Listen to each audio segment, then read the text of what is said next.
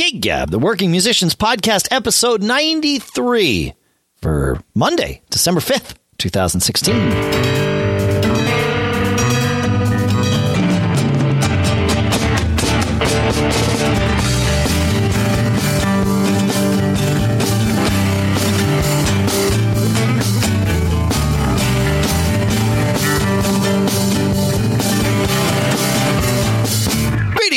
And welcome to Gig Gab, the podcast by, for, and about working musicians and weekend warriors here after the weekend in Durham, New Hampshire. I'm Dave Hamilton. Out in Los Gatos, California, it's Paul Kent. How goes it, man? Goes good. Finally got back on stage this weekend, which was awesome. Oh, that's good. Where so you uh, uh, acoustic gigs or electric gigs or a little of each or Actually, I, I just had an electric gig, and um, it, it, was at that club in our town that we play at quite a bit, but it was for a private party, and it was a nice private party. You know, there were about hundred people at this party, and and uh, good people, and they had wanted to have a lot of fun. We broke out five new songs. Some of it were he went through our our published song list, which is on our website, Wow. which which you know. You, pu- you know that was published several years ago, and some of those songs hadn't been thought of in a while. And but this guy thought of them, so we had to dust them off. But uh, we did five new songs. I'll tell you about them. We did. Um, he wanted some Chicago. People always see our band, they see horns, Sure. They ask for Chicago. I am not a Chicago fan. interesting? I don't like the grooves. I don't. I really uh, not a huge fan of the horn arrangements. They're just a little too jazzy for me. I mean, I I like the Jukes, uh, Asbury Jukes, and uh, Tower of Power. To me, that's what you know horns and popular music sounds best. But Chicago has always just kind of had this. Uh, Arranging style for the horns that are just a little bit closer to jazz, Of course, but not, yeah. but not quite jazz, and and they're just they don't punch enough for me. But anyway, that said, um, we played Saturday in the Park, which Yeah. is you know a very great pop song, I have to admit. Uh, and uh, Nick and, and Simon sang it. They sang it great. The horns punched it out, so that was cool. Uh, we played two Creedence songs, "Bad Moon Rising" and uh, "Have You Ever Seen the Rain." You know, nothing, nothing terribly hard there. They came together really quickly, which was good. And um, then we played uh, two Doobie Brothers tunes, China Grove and Listen to the Music, where we added, you know, all the right harmonies and that type of stuff. So we had one vocal rehearsal to kind of cover this stuff. Yeah. Uh, Nick made a really nice arrangement. You know, have you ever seen the rain like a lot of Fogerty stuff? It's within Immortals, you know, purview to sing most of it, but he typically has one money note in almost every Creedence song. That is the is one of the hardest things to cop, only because it doesn't sound like it's hard to do. he's effortless. He goes up high, Yep. and and the tone doesn't change a whole lot from his chest voice. And so, yeah, have you ever seen the rain? Most of it is is really manageable, but um, but he has a couple of money notes in that. And so we arranged like a vocal harmony for the chorus. Nick Nick has kind of a tenor voice, and so he kind of took that high A, and I, you know, we had this nice three part harmony that kind of buttered together and kind of made it our own. Nice. And that, yeah, that, you know, that, and this is the thing, you know, even Saturday in the Park, I will, I've said this on the show before. Songs come together quickly when everybody has a common frame of reference to it. Like if it's in your in the common dictionary of your band, you typically can can bang them out. But you know, some of the more obscure funk stuff that we've done, some of the more obscure Bruce stuff we've done, that not everybody in the band, you know, just kind of has lived with this. It's not part of their DNA. Those are the songs that we tend to. Um, the guy who brought in the song hears something from the original that you know he's striving to get the band to get towards, and that's that's a pretty common thing. It's a, and that's a hard thing to deal with. I, I've um, I, I've I've experienced it enough to know that there are some times where that can work. Right? You've got the one guy that knows this song, and it and there's like you said, there's there's one piece of it or multiple pieces of it that really means something to to him. Um, and the other the rest of the band either has no emotional attachment to it or no attachment whatsoever to it. And I always give that like you know you gotta you gotta go with a really short leash on that stuff because you can wind up heading down a path where you're never going to get to the point that the that matters to the person who who brought it in and uh and if I see that happening I usually just punt on it it's like no we're, there's no way we're going to play this song this that this band is going to play this particular song the way you hear it in your head and it's going to drive you crazy and we're just not going to get there you know un- unless we're all willing to just go wherever this song takes our band or our band takes this song. You just got to let it go. Yep. Yep. But sometimes it works. Like sometimes you'll play it and the place where your band happens to take that song is exactly where this guy wanted it to go. And it's like, okay, great. Then then we're here. Yep. You mentioned that you have. Uh, I think your bass player is a hardcore Dead fan, and he's pretty picky about the yeah. about the nuances that he hears. The nuances you, and the tone, and and you know the the really where the, the it's funny the, where the problem comes in is the length of solos. Yeah. It, you know, and it's like, okay, you're the, not the one playing the solo. It's that guy. So when he says the solo is over, it has to be over, especially if we're in the middle of a gig. If we're at a rehearsal and you want to try, a, you know, doing three choruses for a solo instead of two, like, great, let's try it. Let's see how that goes. But in the middle of the gig, if the solo has ended and you're the one driving the bus now and you're singing, don't leave. I, I call it the baton, right? you have to pass off the baton, and the baton may not roll around on the stage, you know, aimlessly. And uh, and and we've had that problem specifically with Dead Tunes, where it's like you know Burke's listening to a solo in his head that should be going on, but no one else can hear it because no one's actually playing it. And and that's where it's like, yeah. oh no no no no nope, can't do this. I'll take a drum solo. I do, and then the guys know they're like, oh right, something needed to happen here. Yep. but I'm a, I'm a jackass that way. so, so anyway, yeah, yeah, good week. No, no, not derail. Just uh, it was great to play again. All the guys are really hungry to play, which is really a fun feeling. Everybody's just the band is just in a very copacetic. Uh, you know, this is what we do, and I miss it when we don't do it. So let's really enjoy everything about it. So you know, the band, the vibe on stage is fun. The vibe off stage is fun. The music was flowing and uh, you know it reminds you it reminds you what good is right you know when you play all the time you can t- you can take for granted what good is. It's true. Yeah. That's right. Yeah. I i always i mean i don't like the breaks in gigs when i don't you know if i don't play if i don't play for one weekend i'm okay with it. But a couple you know i'll start getting antsy but there is that nice little like oh yeah that this is like fresh again. So that's cool. Yeah. Yeah. Yeah. So I thought today would be interesting Actually, uh, I, I did do one gig this week. Yet another, oh, I'm sorry. No, no, yeah. no. I didn't expect to, but um, I did that Wednesday night thing with my friend Amanda again. And instead of it being a trio, uh, Jamie, the bass player that played with us the, the first week, couldn't do it. So it was just a duo. And after the gig, I was thinking, you know, I think this was the first time I've ever done just a duo gig for a full night. I mean, I've done little duo things here and there, uh, you know, a couple, couple, three songs. Go ahead. With me? With you, right. Yeah. Well, yeah, yeah, exactly. Right. I've done that kind of stuff, but where it's like, okay, we're both going to be on stage the whole night. We're doing two sets, you know, and, and this kind of thing. And it, it was actually a lot like what you and I did together. Um, and it worked out. It, it, you know, we actually, two people, it's easier to, to kind of move things. Around. I've always said I like the trio because the trio lineup, because you, you're very flexible and you can move. Well, the duo lineup is even more flexible than that. Uh, way more and and so it was. We actually had some good moments, and it really it, it proved to me it was like okay, this thing can can go. It, we don't need to be doing Wednesday nights at this at this little place. They're nice enough to us, and all that's all that's fine. But I told her I said, you know, we can do a Friday or Saturday night anywhere, uh, and totally kill it. And and uh, she sings great. She's got a great look. Uh, you know, like the whole thing is like it would be it would it would totally kill anywhere. And so I'm looking forward to seeing where that where that uh, evolves. It's fun to have those options. So you you know, I got I've got the big band. I do right. solo. You know about my trio, and then I've done duos in different configurations before. Uh, there's a, a, buddy of mine in town. His name's Johnny Neary. He's a you know nice singer um, and uh, songwriter type type guy.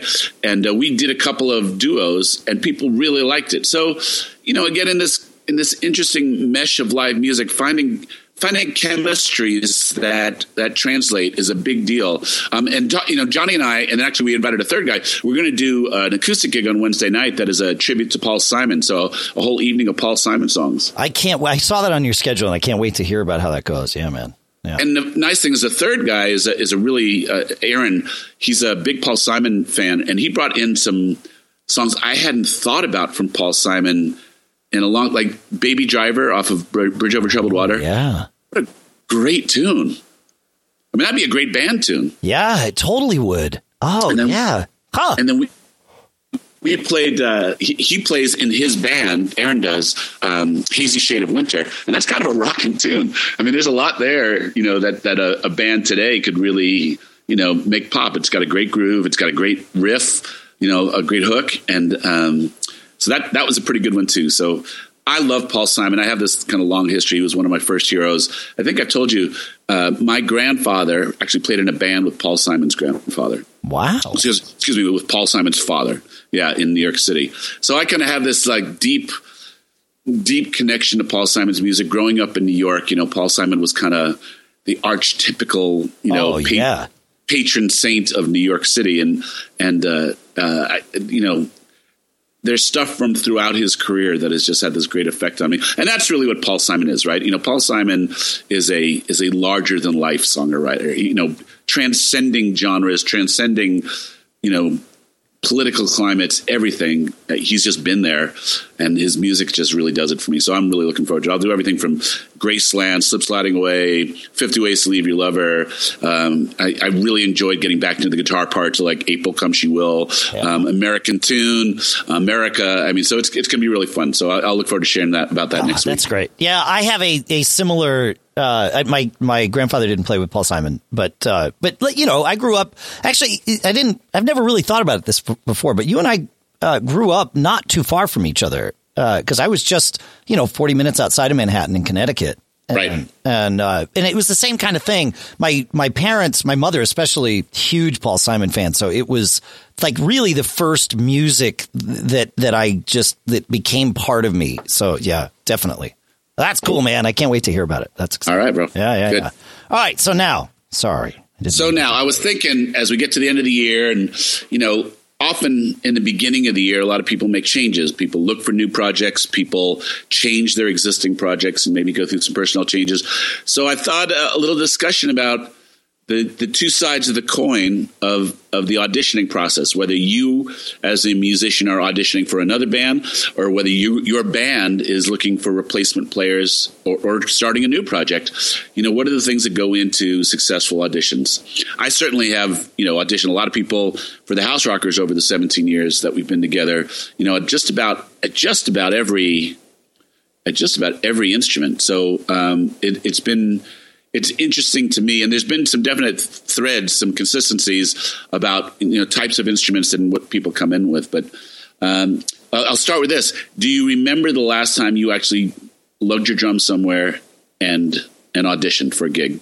Yeah, not just because Fling, you were just asked to join, right? There was no audition for that, right? Well, right. So Fling was Fling was sort of an existing um, uh, basement project with no aspirations of playing out. It was just, it was like bowling night, but instead of going bowling, it, you know, these guys would get together and just play music. And, and that was, uh, only something that interested me because we just moved to New Hampshire and I didn't really know anybody. So it was like, okay, cool. You know, guys night. And, and so Russ's son and my son had been doing a mommy and me yoga class together and so the kids got talking, and and then um, the the our, our, our wives Lisa and, and, Lynette started talking, and uh, Lynette happened to say to Lisa, "Oh, Dave plays drums. Or your husband plays drums. He should come over on Friday." So they didn't really even know I was coming. I mean, I think Lynette told Russ, but it was just like she invited me over, and uh, and I showed up at the house, and and they were already started, and so I went down, and they didn't happen to have Steve, who was their drummer just wasn't there that night or something. And so I went and played and we had a, a, fun time and they invited me back and, and then it sort of evolved. So yeah, there was never an audition, so to speak, uh, for, for me with Fling. I think the only auditions we went through were when we had to, when we kind of retooled things and we needed to put in a, a real bass player. Um, and that was, we actually found somebody else and he didn't really work. So then we brought Burke in, and it's been smooth sailing since. Yeah, yeah. But I do remember the last time I went and with Dave Brunyak, right? Lisa and Lisa is the one that finds me auditions. Um, so anybody that, that's your manager, she totally is. Yeah, yeah, yeah. um, sometimes to her detriment, but uh, but yeah, she found that uh, Dave was kind of retooling his uh, he, he, he now plays in in Pink Talking Fish, and that's what we were talking to him about. But he had a band prior to that that was his band called the Phreaks, uh, P H R E A K S, that was just a Phish tribute band. And Lisa's like, "This is close enough. This is local. you should go audition for this. I'm like, all right, fine. I'll go audition for this. We'll see what happens. You know, and I'd never really, I'm a Phish fan, but I never really had learned a lot of the parts. And I think I talked about some of that uh, even when we had Dave on it. It's like, oh, this stuff's like totally backwards. Um, so it was cool to learn it all. And as soon as I auditioned with him, things went well.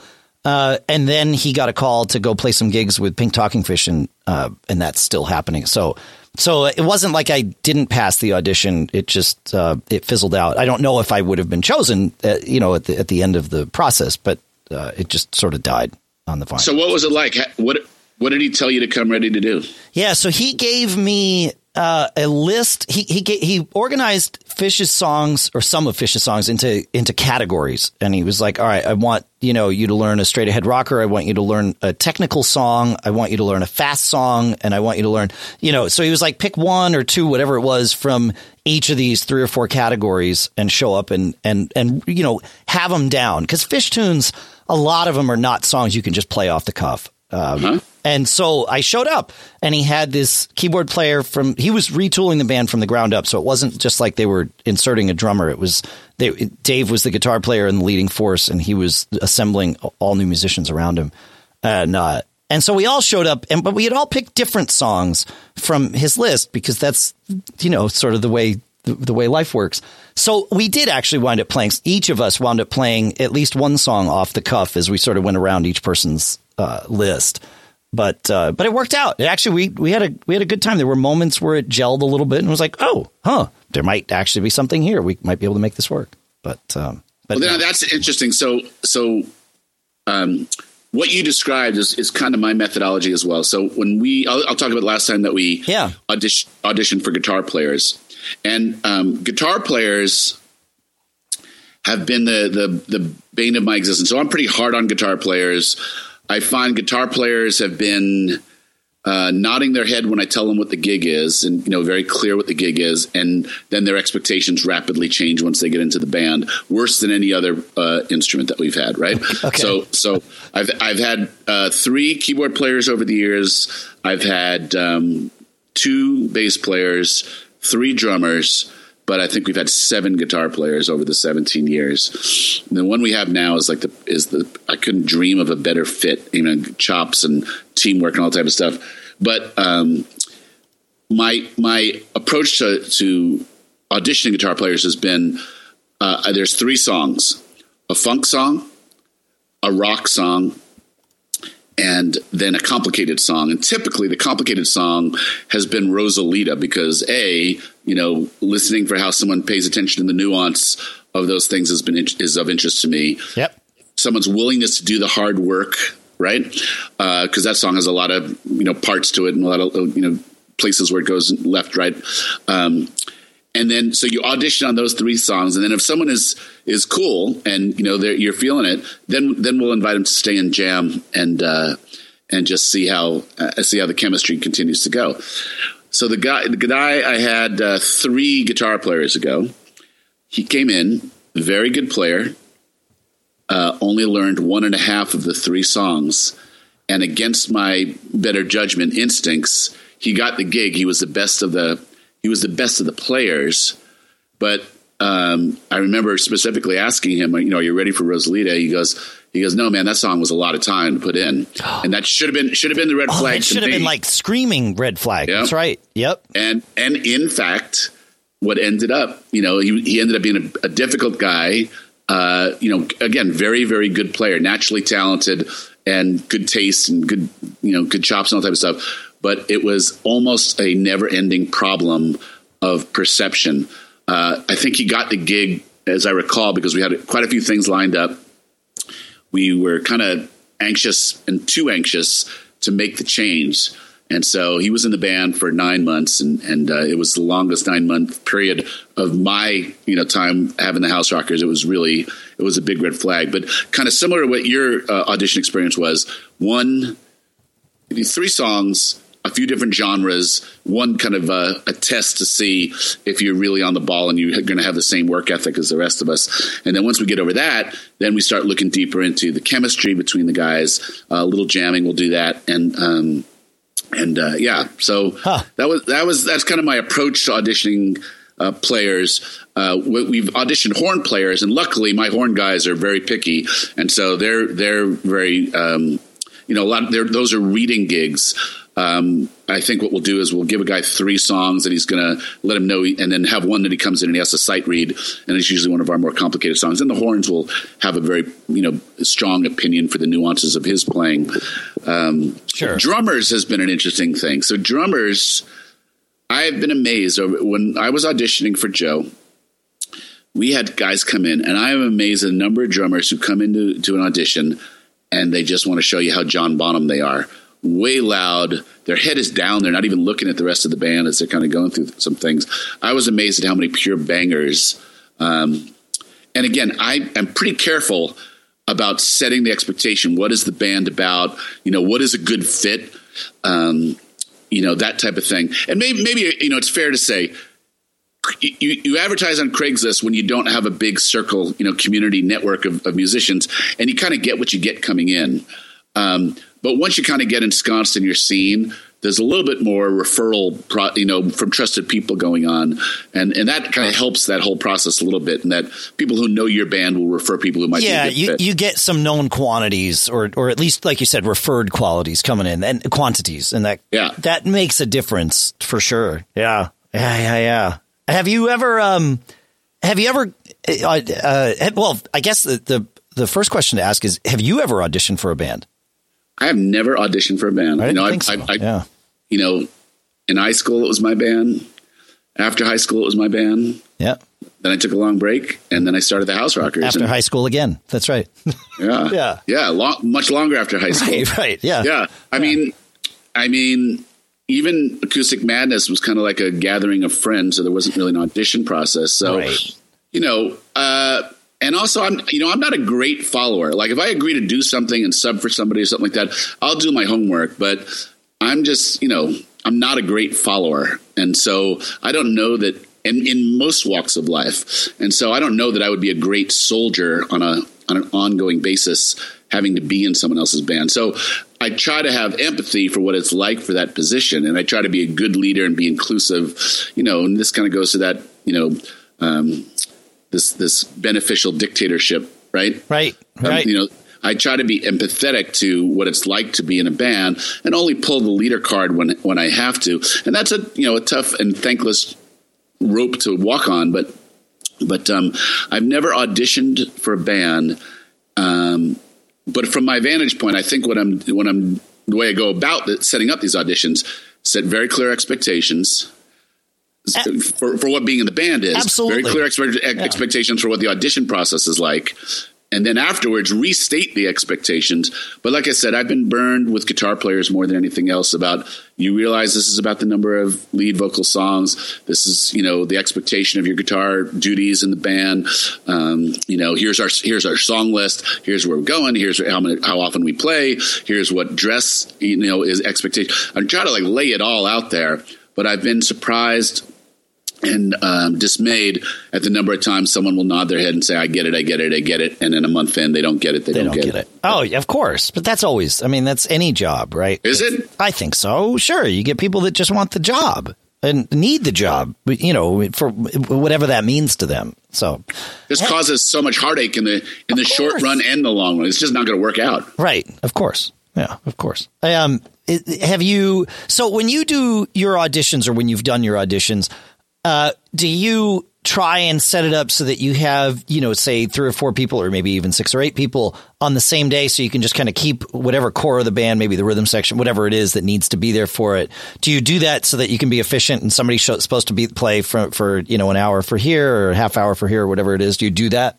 Exactly. So you know, we, Yeah. we schedule auditions are on this day. You have this time slot, this time slot, this Yeah. time slot.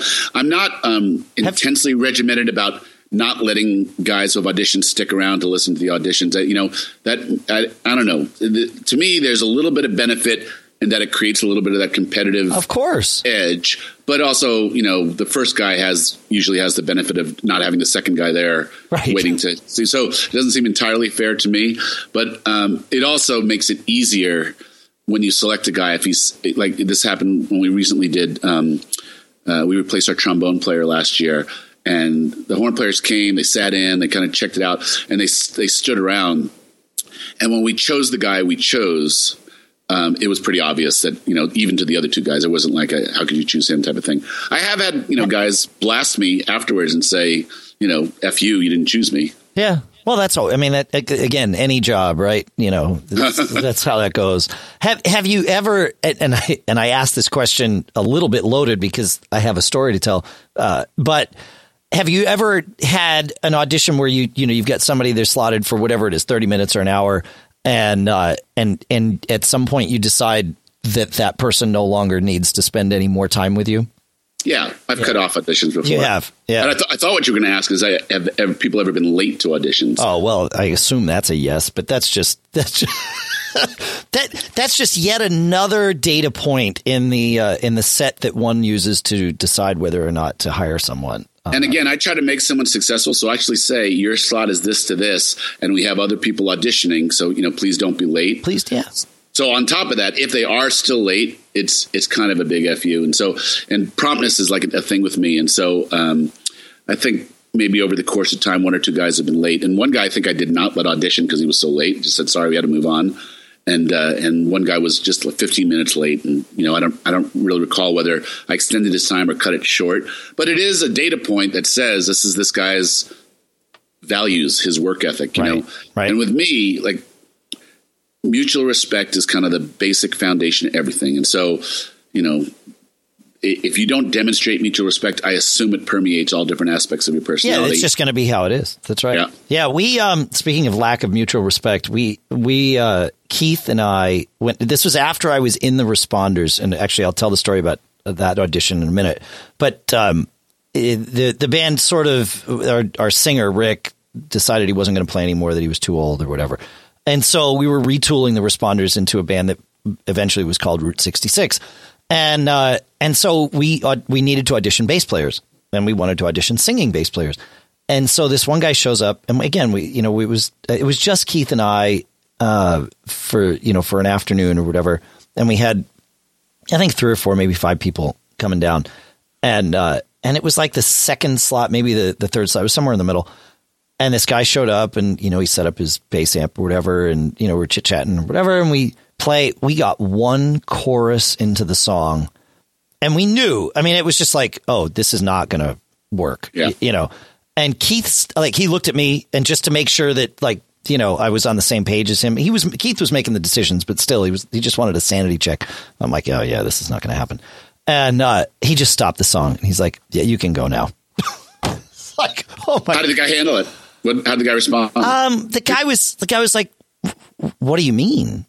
He's like, "What do you mean I can go now?" He's like, "This isn't going to work." that was it.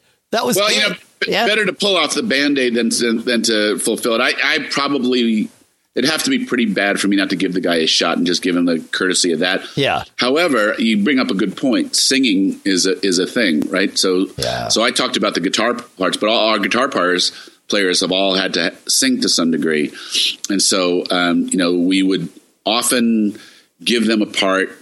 Um, I think I think it's sometimes I've asked them if they wanted to give us a song mm-hmm. that they sing lead on. You know that that we would you know give us something that doesn't not too much lifting because right. again we're auditioning you you're not auditioning us but well but, you, and, it's both both directions i always look at it as a, a two-way street when when you go into an audition and I mean, again, any job interview, you don't want to show up and act like a jerk. But at the same time, you know, I'm always feeling people out to make sure is this something I want to spend my my Saturday and you know my Friday and Saturdays with. So, so what you say that's actually the interesting thing, right? So you can have that approach, but if you wear that approach on your sleeve, you can't. No, no, no. Right. No, no. Like, it, yes, no. It, you you should. And I've, have, I've seen that before. I've seen you know guys walk in and like you know and mostly what it is is, is an overcompensation for the concept of being judged, right? Yes. You know what I'm saying? Yeah, it's not, totally. I don't even know that they really mean that, but they're more like, well, I'm so insecure that you're about to say yes or no to me that I'm going to, I'm going to give off this,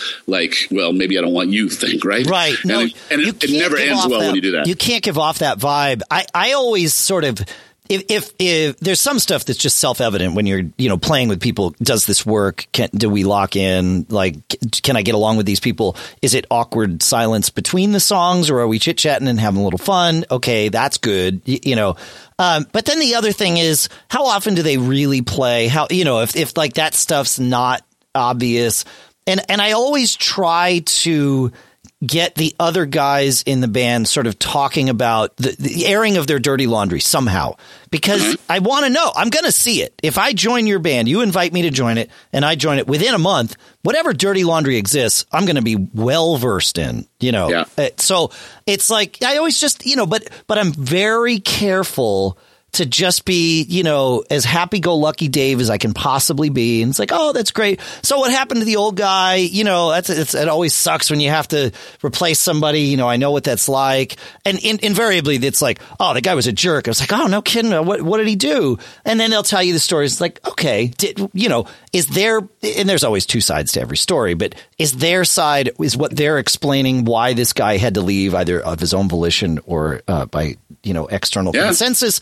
is that something that i want to like does it sound reasonable to me? Or is it like holy crap these guys are crazy get out get out?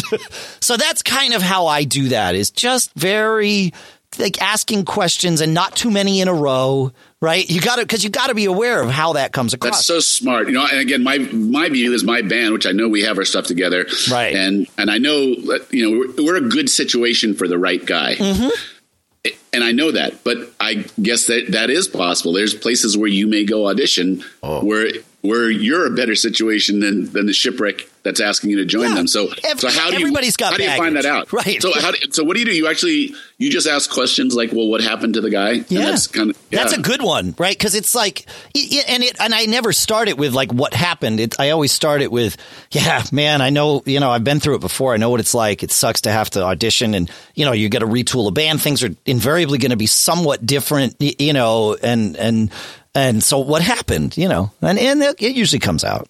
Uh, yeah. Yeah.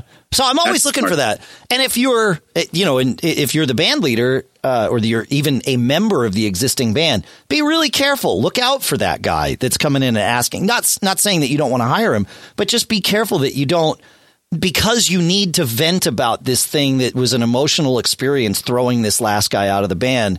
Yeah. Uh, don't over vent about that because you might send off the wrong vibe it too, right? It could be that you go nuts and just say, Oh, like, oh, we hated him. We hated him. And you just like, you know, break down about it. It's like, well, is that really what this band is? Or is that just like an isolated thing and, and they need to process, you know, cause that, that happens too. So you got to be, yeah, it's always tough.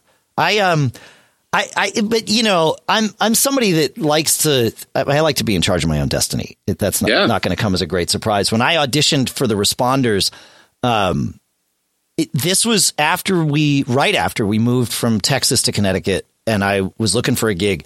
And for whatever reason, in Fairfield County, Connecticut, there are, it's one of the few places I've been where it's hard to get a gig as a drummer because there's more drummers than there are gigs, uh, which is sort of backwards from everywhere else I've lived but certainly true there. And it was a great place to grow up because, you know, competition, right, is mm-hmm. kind of feeds that, that beast. But uh, getting back, it's like crap. I you know I want to get a gig and I want it to be a good gig. So I, I started looking and you know responding to ads and I met Keith who who ran the this band called the Responders. It was a four piece band, uh, Beatles, Stones, Motown kind of stuff. It was in that you know sixties ish mm-hmm. vibe, and uh, and he calls me up and he starts telling me the story and it's like you know they've have this drummer but they really don't like him and you know they they got to find a way to get rid of him. Okay, so it's already, it's like, this is not an ideal scenario, but right. let's see what happens. So I, I went and saw him play a gig and I, and Keith's like, just don't tell our drummer that why you're there. I'm like, yeah, of course, you know. So we chit chatted on a set break or whatever. They were a good band. They were, you know, rocking band. It was like, okay, good. They aren't just like, old guys wanting to play Beatles songs. They want to rock. Uh-huh. And so I was like, okay, good. That's the right mentality for me. Uh, you know, like you said, you and I, we have our different musical uh, foundations and, and some places where we intersect and some places where we don't. But one thing we have in common is we both like to sweat when we get on stage, right? Yeah. And the responders were a sweaty band. You know, they like to lean in and go. It's like, all right, great. And uh, I'm like, I could, I can play with this band. So I went and auditioned with them, and we played a bunch of stuff. Played for like two hours, and it was great. And uh, And I said to them, I, I forced them to make the decision that day about whether or not I had the gig because I knew they were going through this like they didn't have to replace their drummer, but they were, uh, you know, not happy with him. There was some friction or whatever. I don't know. It, it, I mean, I knew at the time, but you know, it was just like, no, if I don't force them to make a decision, I'll never talk to these guys again because they'll just revert back to, you know, the old comfortable shoe that they really don't like, but they don't need to go buy new shoes. And uh, so, yeah, but I, my advice to everyone is never make a decision on the spot. you should right. always sleep on it. Always, yeah. always, always. Now it worked out fine for the responders, uh, certainly from my standpoint, but but I think also from theirs. Um, but uh, that's that's really good advice. I mean, yeah. you may be feeling it at a moment, but you got to let it all kind of wash over you. Talk about it in the band. I, have been surprised that I've had auditions where I thought a guy was no good and other guys thought he was good. And, yeah. you know, we, we really had to kind of hold it up to the light and figure out what was going on. Right. So, but that, that's really good. So, so I'm thinking kind of pull it together. The things that I'm looking for as a leader, I'm looking for the basics, being a good dude, you know, be on time, demonstrate your work ethic, you know, have the chops. Don't waste anybody's time and go after a gig that you don't like the music that much, or you know, it, it, you know, if you're going to join a, a, Yes tribute band, you better be able to play that Yes stuff, right? Um, so don't yeah. waste people's time. Just because you Do like it doesn't mean you can play it. That's true. No. Um, you know, check the band out beforehand if you can. Go see what they're about. Um, you know demonstrate your social skills too. Are you a good guy, or, or you know, there are bands that they don't care if you're a good guy. I mean, I care, right? Oh, but there are bands where your personality doesn't matter as long as you got the chops. That's all we're looking for. Yeah, I but even in those bands, there's no reason, at least at the audition, not to demonstrate your social skills. There you go. Right. I mean, it, it, unless they're like, no, we're all dicks. And if you're not a dick, you're out. You know, I, I, unless it's that, and then it's like, Band oh, of dicks, bando dicks. See that? There's a shtick right there. That's good. but um, eh, but otherwise, I mean, why why not be the nicest guy in the room?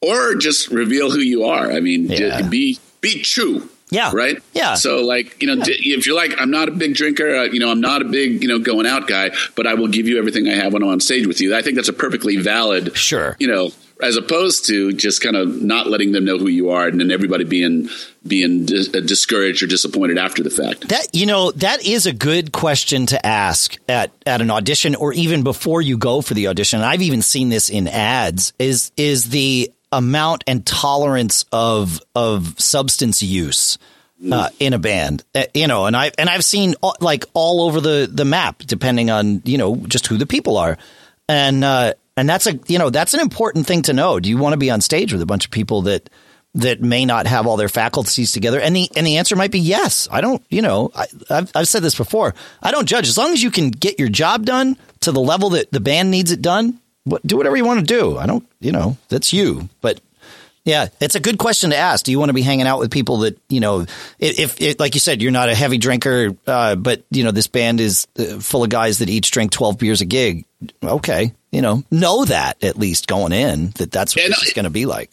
Very related. Are you? Is everybody on board with exactly what the time commitment is? Is everybody on board with the, oh. what the rehearsal commitment is? How many gigs a month are you guys trying to do? How much of a priority is this in your life? Do you have other gigs, and where does this gig fall in your priority of of, of things that you do? That actually seems to create quite a bit of consternation. That's you know, certainly as a yeah. leader, you go out and you get a gig only to find out that you don't have your your band, you know, ready to take the gig.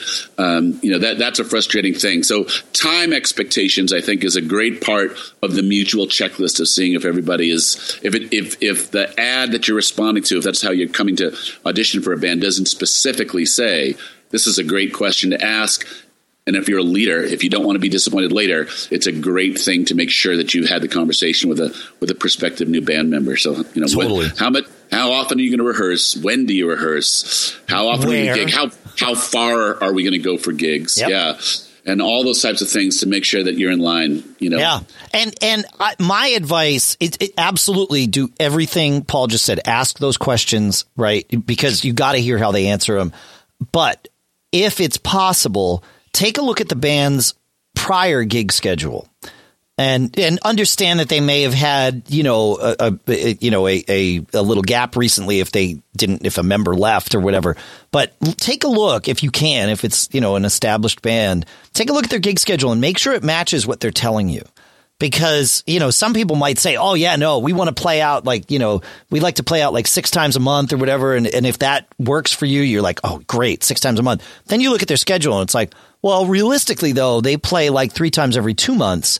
They right. just want to play more, but do yeah. they have the talent and the drive in the band to make that to take that from you know one and a half times a month to six times a month? And if the answer is no, uh, or at least ask the question, like say, okay, you're saying six, I see one and a half What's what, going to change? What's what has or what has changed? I, I, like you. I always try to give people the benefit of the doubt in those in those and set them up for success. So what has changed? You know, and they might tell you, oh, well, we've got this relationship here, and okay, great. Uh, if you, I mean, you're gonna. It's it's a leap of faith, right? That that you're taking here on both yep. sides, from the band and also from the the player coming in. But just make sure that that it's a match, and you believe that what the other party says they're bringing to the table that they can't prove at an audition that they're actually bringing that to the table. At, Absolutely. You know, and then and then you and then you and then you sort of figure it out as you go. Well, and then the last thing is, and, and I recommend that for both the the auditioner and the auditionee, the last thing is about money. So, you know, once you're ready to make an offer to a guy to join your band or or once you've been and made an offer to, that's the time to you know set expectations. You know, does the leader take a cut for booking the band? Is there an agent involved? Is everybody paid the same? How are subs paid? Who's the responsibility for finding a sub should a sub have to happen? Uh, I do recommend, like, if a guy was to come in and audition for me and he wanted to talk about money before anything else, that to me is a big red flag that money is a problem for this guy and you know he'll he'll ditch me for a better paying gig if there is one. So that you know you're kind of getting where someone's head. That's kind of a social graces type of thing. If somebody wants to talk about money before they've been offered the gig, I think that's kind of a, a, a basic faux pas. Conversation does have to happen, but in the right place and right time. Yep, I agree. Yeah, yeah. I mean, it's yeah, it's a it's kind of a, a non-standard job interview is really what it comes down to. Yeah. Yep. Well good stuff. Where you yeah. have to where you have to demonstrate, you know, what you're about, and what yeah. you're about is your chops and your head. Yeah. Yep. Absolutely. Yeah. yeah. No. All right. And, well, good and, luck and to everybody. I, I, will say, yeah, to anybody that ever auditions for Paul's band, um, he's he he cultivates a good group of people, both musically and and personality wise. Thanks, uh, man. Yeah, man. No, it was a it was a pleasure playing with those guys. I mean, it was, um, it, it was it was a, a real treat playing with your band. The guys were all really nice, and man, everybody was just on fire and on top of everything they played. It's like, oh, That's this is you. great. But I like I didn't have to carry anybody. Not, not that I. Well, sometimes it's like, oh, you know, somebody's stumbling. We, we, carry them. It's just what you do as a musician, right? You know, and um, it was really nice. I mean, everybody was just man, right on the money. Oh, good stuff. It's fun. Yeah, I, I would imagine you you would be a good model for a guy to, to follow around as as he you know you take care of your business and you know a little bit of a love fest here, but it it, it is the type of thing as we go about our world looking for kindred spirits to do this thing that's so important to us, find fellow musicians, whether it's auditioning or having your bros play with you or whatever it may be. It's that thing of this common respect for the thing that you do and respect respect of the music is one part of it, but respect of musicians is a big part of it. And and once you do that, and you know, a lot of a lot of crap can fall away once there is this basis for common respect for the for the process of being a musician, right? Respect for the craft and respect for the art and respect for the dudes and everything or girls um, yeah. and and everything else you know kind of will click into place if you start and you know with honesty um, integrity and just wanting to be the best pro that you can be so that that's whether you're playing with your bros or whether you're auditioning new people to come into it so yeah. um, we had a you know Dave you know we had a blast having you with us and it was something I look forward to again and again and again but it was a blast because that that common expectation of respect. Well, it was, it was respect of, of, everything, like you said. Absolutely, yeah. everybody everybody respects the music, everybody respects the job, and and it, that makes it very easy for everyone to respect each other. Absolutely. Yeah. All right, folks, find us on Facebook, giggabpodcast.com slash Facebook. That'll bring you there. We would love to uh, to have you take part in our little community of uh, like minded musicians and music fans. So that's all I got. You got anything else, Paul? I'm good for today. This was a good talk. This was a good one. Yeah, man.